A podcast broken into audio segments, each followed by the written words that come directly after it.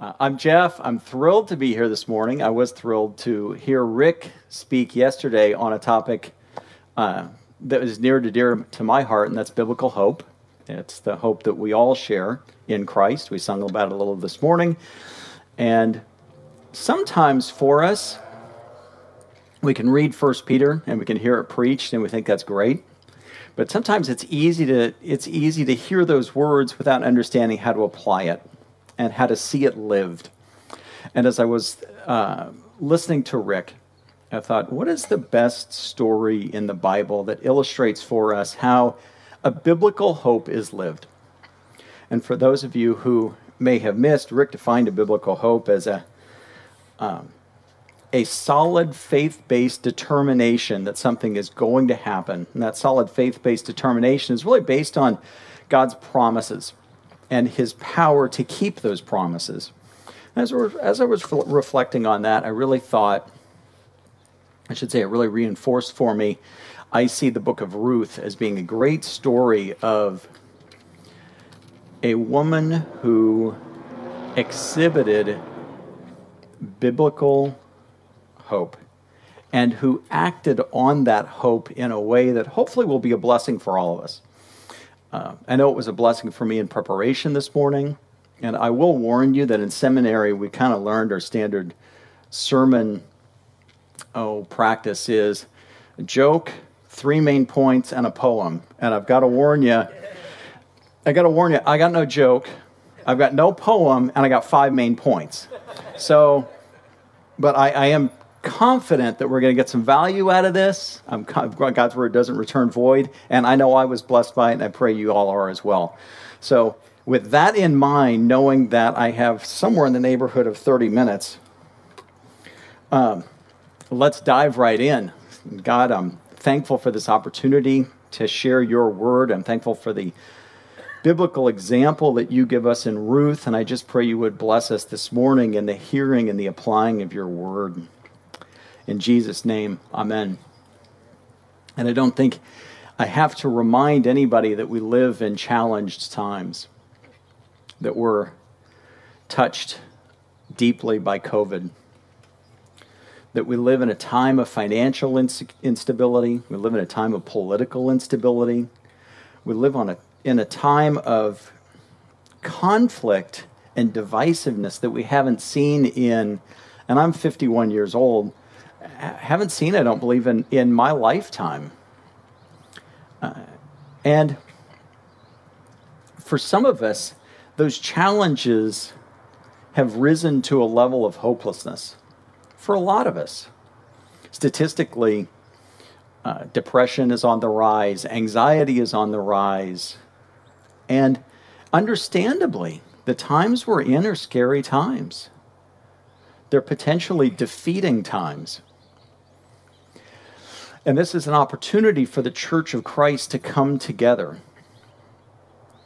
and provide a hope and to model a hope that the world doesn't have, that might be winsome if only we can tap into actions motivated by a biblical hope instead of actions motivated in response to these things that are so challenged. And so Ruth appears to me to be a wonderful example of a person who sees beyond her circumstances to a hope beyond reason, a solid, faith based determination despite all circumstances and all logical thought to the contrary that somehow, some way, God is going to accomplish incredible things.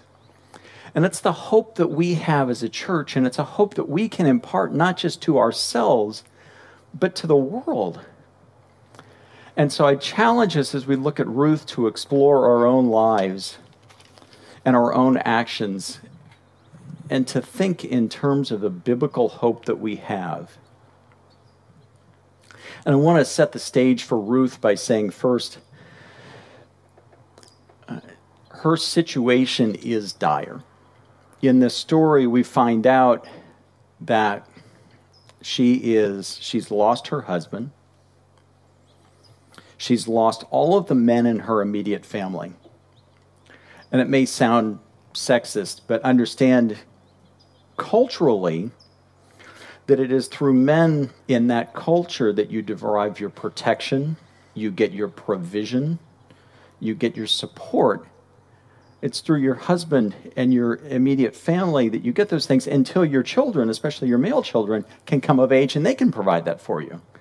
Well, Ruth has no children. She has no husband.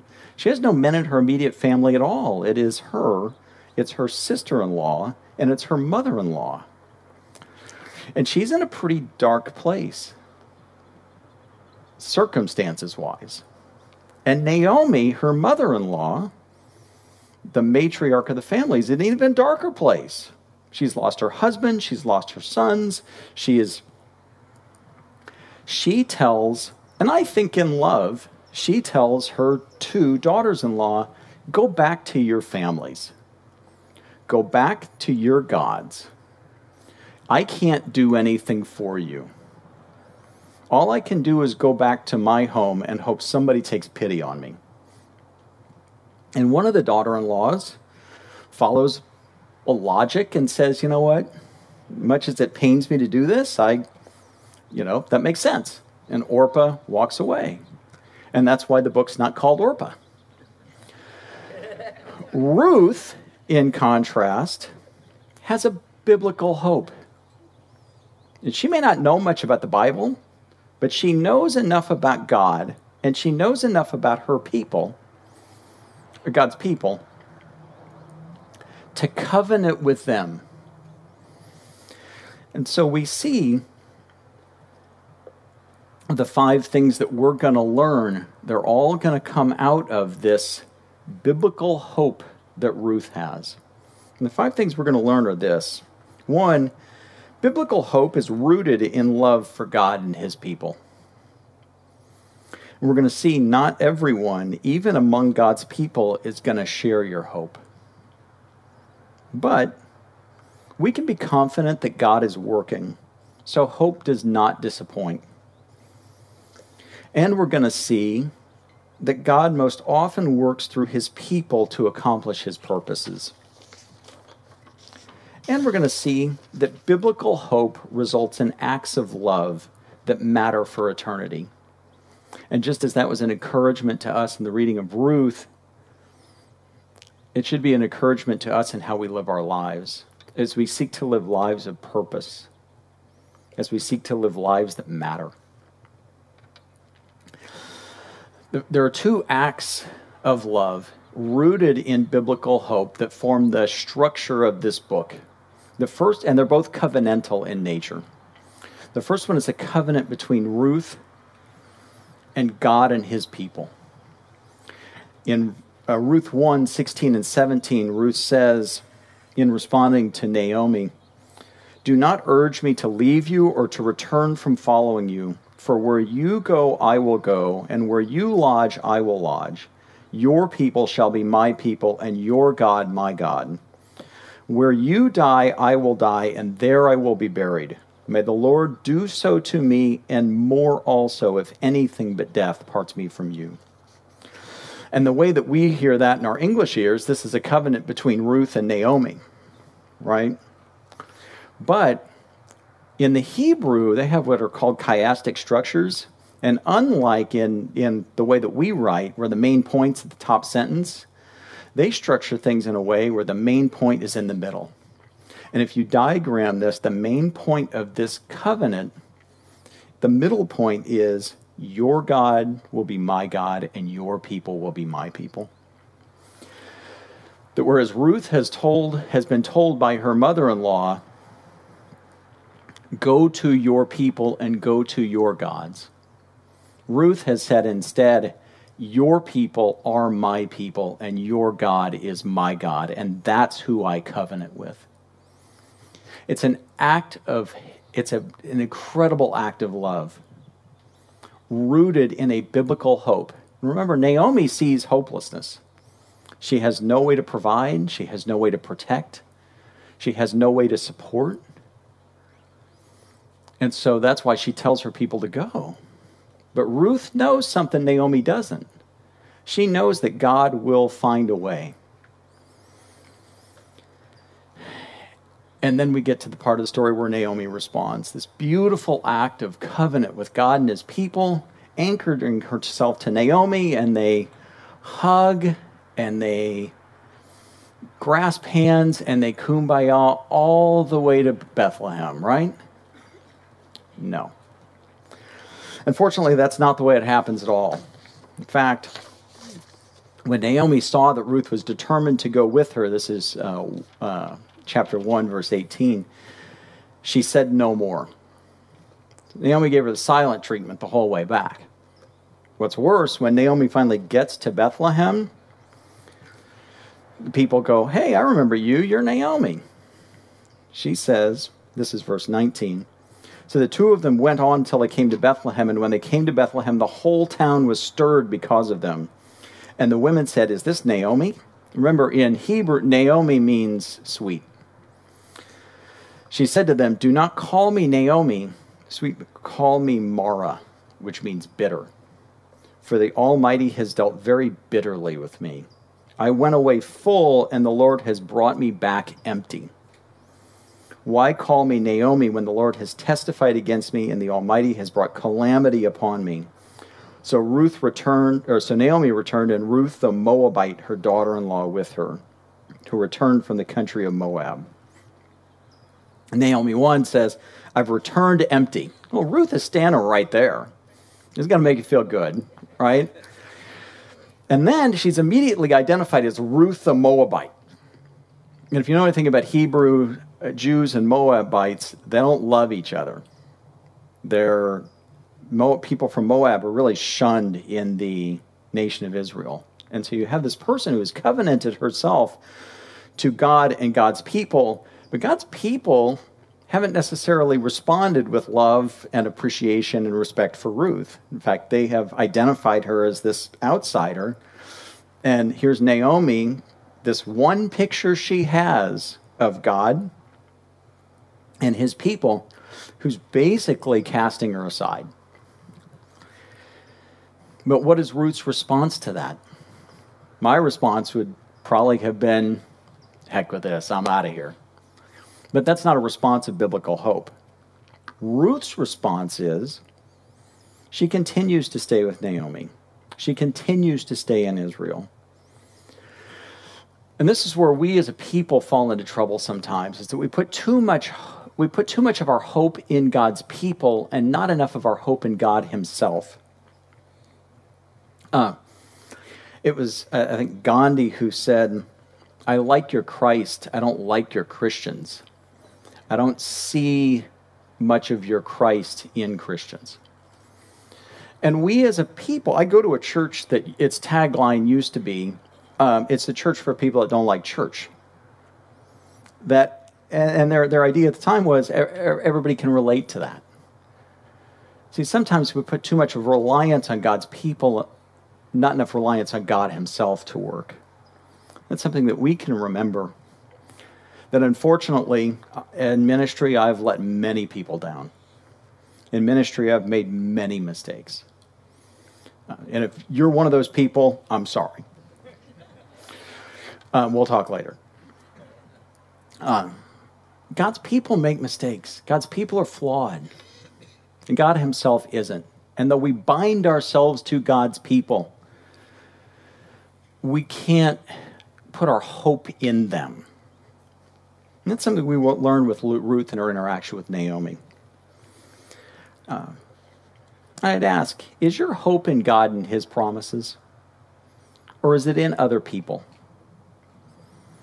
Are you encouraging people to have biblical hope, or are you discouraging them in their hope? One of the things we learned, as I said, is that biblical hope doesn't disappoint because God is working for the good of those who love Him, who are called according to His purposes. We learn that in Romans 8 28. I have a commentary on the book of Ruth, and it's called, it's titled God Behind the Scene. And it highlights the way that God works. That a lot of times we don't see these burning bush experiences. I mean, there's a reason that we talk about those things thousands of years after they happened. They're not commonplace experiences. We more likely see God weaving events together in a way that brings about something that could only have worked out the way it did if God was clearly involved in the process. That God works not just in mysterious ways, but he works in ways that drive a conclusion that has to be without burning bush moments. And that's what we see in our lives so often. And we see that in the book here. We have to remember that coincidence is bad theology. And so when you read the book of Ruth, think about all the coincidences that you see. It just so happened they came to Bethlehem at the time of the barley harvest, verse 122. It just so happened Naomi had a relative of her husband's, a worthy man of the clan of Elimelech, whose name was Boaz. Verse 2 1. Verse 2 3. It just so happened. Ruth set out and went and gleaned in the field after the reapers, and she happened to come to the part of the field belonging to Boaz. It just so happened Boaz came to town, uh, came to the field from town. And perhaps most significantly, it just so happens that whereas everybody else views her as Ruth the Moabitess, Boaz views her differently. Verse 6 And the servant who was in charge of the reapers answered, She, when asked, Who is this woman? She is the young Moabite woman who came back with Naomi from the country of Moab. And this little aside, if you read throughout Ruth, you will see her referred to as a Moabitess or a woman from Moab constantly. But there's one person who doesn't refer to her that way. And that person's going to be Boaz. And I take that back. He refers to her as a Moabitess once. And that is when he is trying to secure her as his wife. And it's to her and his advantage to, to do that. Um, you see in verse 8, Boaz said to Ruth, Now listen, my daughter, do not glean in another field or leave this one, but keep close to my young women. Let your eyes be on the field that they are that be on the field that they are reaping and go after them. Have I not charged the young men not to touch you? And when you're thirsty, go to the vessels and drink what the young men have drawn. Then she fell on her face, bowing to the ground, and said to him, Why have I found favor in your eyes, that you should take notice of me, since I am a foreigner? But Boaz answered her, All that you have done for your mother in law since the death of your husband has been fully told to me, and how you left your father and mother in your native land and came to a people that you did not know before. He was able to see past her race to the content of her character. As an application, are you looking for God behind the scene? Are you seeing God work? Are you seeing things that seem coincidental and attributing them to God? Are you seeing that God is bringing about things in your life as they should be and thanking Him for those things? Are you expecting God to act for your good and His glory? And just as we see God's working, we'll see God most often works through His people. Boaz starts by praying for Ruth in verse 12, uh, chapter 2. He says, The Lord repay you for what you have done, and a full reward be given you by the Lord, the God of Israel, under whose wings you have come to take refuge and try to remember or circle or hi- underline or highlight or whatever that word wings because it's going to be really important later. And we're going to see that God not just prays for Ruth, but that he actively works to fulfill that blessing in Ruth's life. How does he do that? Well, one, I'm glad you asked. Uh, one, he treats her as one of his own chapter 2, verse 14 says, And at mealtime Boaz said to her, Come here and eat some bread and dip your morsel in the wine. So she sat beside the reapers, and he passed to her roasted grain, and she ate until she was satisfied, and she had some left over. He treats her as one of his own. He protects her. Back in 2 8, may remember, he says, um, Stay with my people. Have I not charged the young men not to touch you? And he even gives her special treatment verses 15 and 16, Boaz instructed his young men, saying, Let her glean even among the sheaves, and do not reproach her. And also pull out some from the bundles for her, and leave it for her to glean, and do not rebuke her. See, their welfare system was in effect we're going to go through and we're going to pick. And whatever's left over, whatever they missed, you know, the people who need food can come through and they can get it. Well, Boaz goes beyond what is standard practice and actually has his people kind of pull food for her. He gives her special treatment. And the result is pretty cool.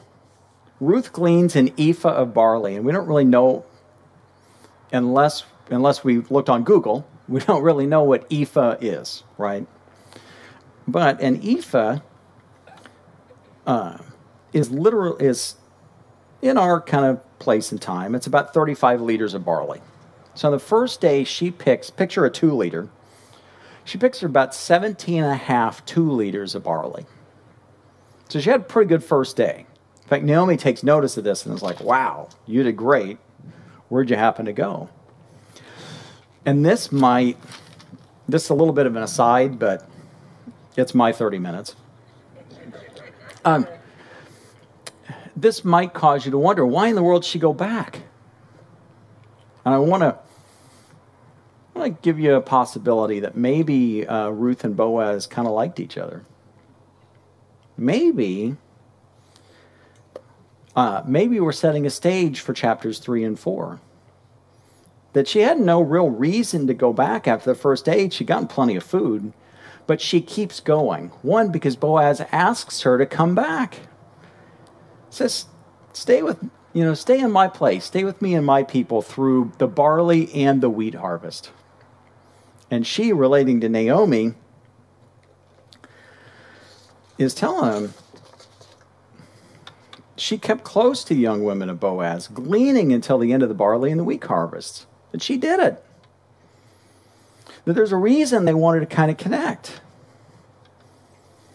And so I see so I want you to see in this, that was a little aside. I want you to see in this that God works through his people to accomplish great things and to encourage one another.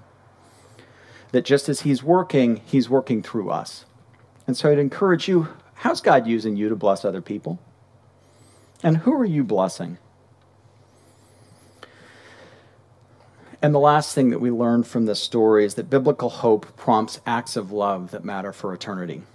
And as I said before, there are two acts of love He's driven by Ruth's biblical hope that form the centerpiece of this story. And the first one is this covenant between Ruth and God and his people in one. The second one is a covenant between Ruth and Boaz. So Naomi recognizes that Ruth and Boaz might be a good match. And she says, Here's what I want you to do I want you to go. Boaz is going to be pretty happy. He's going to be, you know, uh, dealing with his grain. He's going to go lay down in the barn. Go gussy yourself up a little bit, lay down with him. He'll tell you what to do. Ruth almost does that. Um, Ruth's a little more forward than that. We love Ruth for that. Ruth 3 6 through 9. So she went down to the threshing floor and did just as her mother in law had commanded her. And when Boaz had eaten and drunk, and his heart was merry, he went to lie down at the end of the heap of grain. Then she came softly, uncovered his feet, and lay down. At midnight the man was startled and turned over, and behold, a woman lay at his feet. He said, Who are you? And she answered, I am Ruth, your servant. Spread your wings over your servant, for you are a redeemer. If you remember uh, in chapter 2, the prayer that Boaz prayed for Ruth was that God would bless her. So the Lord repay you for what you have done, and a full reward will be given to you by the Lord under whose wings you have come to take refuge. And this is another little aside. that this is one of the reasons we use books like the ESV. It's because it is a word for word translation instead of a thought for thought translation. And that you can see the connection between the prayer of Boaz and the wing and the proposal of marriage from Ruth, which is, Let me come under your wing. I'd like for you to be the way that God fulfills that prayer. And, and Boaz understands absolutely what she's asking, right? He says, May you be blessed by the Lord, my daughter. You have made this last kindness greater than the first, in that you have not gone after young men, whether poor or rich. And now, my daughter, do not fear. I will do for you all that you ask, for all my fellow townsmen know that you are a worthy woman. He understands that she's asking to enter into a marriage relationship. She's the one that's proposing marriage here, which is kind of cool. That's her act. That's her act of Hesed. That's her act of love based on a biblical hope. And we're going to see that Boaz enters into his own act of Hesed, his own act of love. You've probably heard me use the word Hesed a couple times. Should have explained what that meant. Let me do that now. When she says, May you be blessed by the Lord, my daughter, you, or when Boaz says, May you be blessed by the Lord, my daughter, you have made this last kindness greater than the first. The word kindness there is the Hebrew word hesed. And it it is a word that kind of it's most often translated in your Bibles as loving kindness. It is a loyal, kind, merciful love. It's the closest Hebrew word we have to agape. And it is throughout Scripture. Lamentations 3 is a classic. The loving kindness of the Lord never ceases. And he says, This last act of kindness is even greater than your first act of kindness. The two covenants form the structure of this book, these two acts of Hesed. And they're both rooted in biblical hope that somehow God is going to work, confidently asserting that God is going to work according to his promises and in his power. And in the interest of time, I won't go into how Boaz works it out, but he does work it out in a very intentional way to make sure that he ends up with Ruth. And we see that for both Ruth and Boaz, their hope is in God and his people. Ruth's biblical hope moves her from covenant to Naomi and covenant with Boaz. Boaz is biblical hope, and we see that there are some challenges for Boaz here. There was, if you know the story, there was another closer kinsman redeemer that could have, in effect, married her and would have been given that right by law, but he couldn't do it because he was afraid it was going to mess up the inheritance with his kids. Boaz was willing to take on risks. Boaz was willing to take on the stigma of being married to a Moabitess because of his own biblical hope. His hope that God was somehow going to work this out for his good and God's own glory. And the result is incredible. Verse 4, 8 through 12, they get married. Everything's good, right? Um, when this Redeemer, the one that re- in effect rejected Ruth, says to Boaz, Buy it for yourself, he drew off his sandal. Then Boaz said to the elders and all the people, You are witnesses this day that I have bought from the hand of Naomi all that belonged to Elimelech and all that belonged to Chilion and Mahlon. Also, Ruth the Moabite, the widow of Mahlon, I have bought to be my wife. You are witnesses this day. Then all the people who were at the gate and the elders said, We are witnesses. May the Lord make the woman who is coming into your house like Rachel and Leah, who together built up the house of Israel. May you act worthily, worthily here and be renowned in Bethlehem, and may your house be like the house of Perez, whom Tamar bore to Judah, because of the offspring that the Lord will give you by this young woman. That Ruth is restored in marriage and is blessed by the people. And we're going to see that Naomi is also blessed. So Boaz took Ruth, and she became his wife. This is chapter 4, verses 13 through 16. And he went into her, and the Lord gave her conception, and she bore a son. Then the woman said to Naomi, Blessed be the Lord who has not left you this day without a redeemer, and may his name be renowned in Israel. He shall be to you a restorer of life and a nourisher of your old age. For your daughter in law, who loves you, who is more to you than seven sons, has given birth to him. Then Naomi ch- took the child and laid him on her lap and became his nurse. And see, Naomi is blessed and restored. Not because of her own biblical hope. Oh, I almost caught that. Not because of her own biblical hope, but because of Ruth's and Boaz's. And through these acts of love motivated by biblical faith, everyone here has been blessed. Goes on to say, and the women of the neighborhood gave him a name, the son, saying, A son has been born to Naomi. They named him Obed. He was the father of Jesse, the father of David. Through Ruth, we get David and eventually Jesus. That Ruth's act of loyal, loving kindness because of her biblical hope, it mattered. It mattered to her, it mattered to Boaz, it mattered to Naomi, and it matters to us. Is your biblical hope strong enough? Are you moved by biblical hope to acts of love? Do your actions motivated by hope bless others? It's a very short story. It's tucked away in the Old Testament. It's easy to overlook. But sometimes we need to see these truths of Scripture lived out. Sometimes we need to see 1 Peter lived. And Ruth shows us how to live out our biblical hope to look past the circumstances, to trust, confidently assert that God is going to do what he promises in the power that he has. Sometimes we get caught in the in the uh, we get caught in the uh, uh, the things around us. We get caught in our circumstances, and we forget that there is a God who is weaving together events to bring about his glory and our good. Sometimes we get caught in the coincidentals and we think that we brought about things or that things just kind of happened when in fact it's God that brings those things about. And as God's people,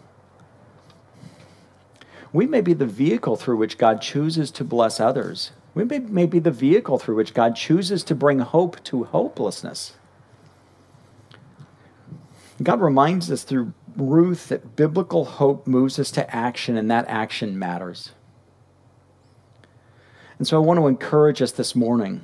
For some of us, having a biblical hope starts with having a relationship in Jesus Christ. Some of us just need to have the relationship in order to have the biblical hope. It's God that gives us the hope. And so I'd encourage you with the, with the words of Romans 10 9 and 10 says, what does it say? Brain fart. Good thing I got my Bible up here. You know, it's funny. I have used Romans 10, 9, and 10 probably 100 times in my life. And for some reason, I have lost it today. Thank God for God. Uh, it says, if you confess with your mouth that Jesus is Lord and believe in your heart, yes, believe in your heart God raised him from the dead, you will be saved. Confess with your mouth Jesus is Lord and believe in your heart that he is your Savior, and you'll be saved. Some of us need to start there. Do you believe those things? And for others of us, you may believe those things. You may believe in those things, but you don't believe the promise of God that He is working for your good, that He is greater than the problems, than the circumstances that we face. I'd encourage us all to reflect on our lives and see how God has been faithful. To see how God has worked for our good as we've loved Him and been called according to His purposes to see how God is working even now to draw us to Himself and to increase our hope in Him. And as God's people, I'd encourage us to be a blessing to others. I'd encourage us to place our hope in God and not God's people, knowing as much as we are called to be bound in community with God's people, that we can't put our reliance on those people, that ultimately it is God in whom we place our hope and trust. And to know that as we act in love based on biblical hope, um, that our actions matter. That we are advancing and that God is advancing his good kingdom through you. And let's pray as we close. God, I'm just thankful for this time we had to look at the book of Ruth. I pray it would be a blessing to the hearers of your word as was a blessing to me. And pray that you would give us your peace. Pray you would give us your joy. And pray you would give us your biblical hope, the confident assurance that you are working on our behalf and that you are working through us to accomplish things that matter, God. In Jesus' name we pray. Amen.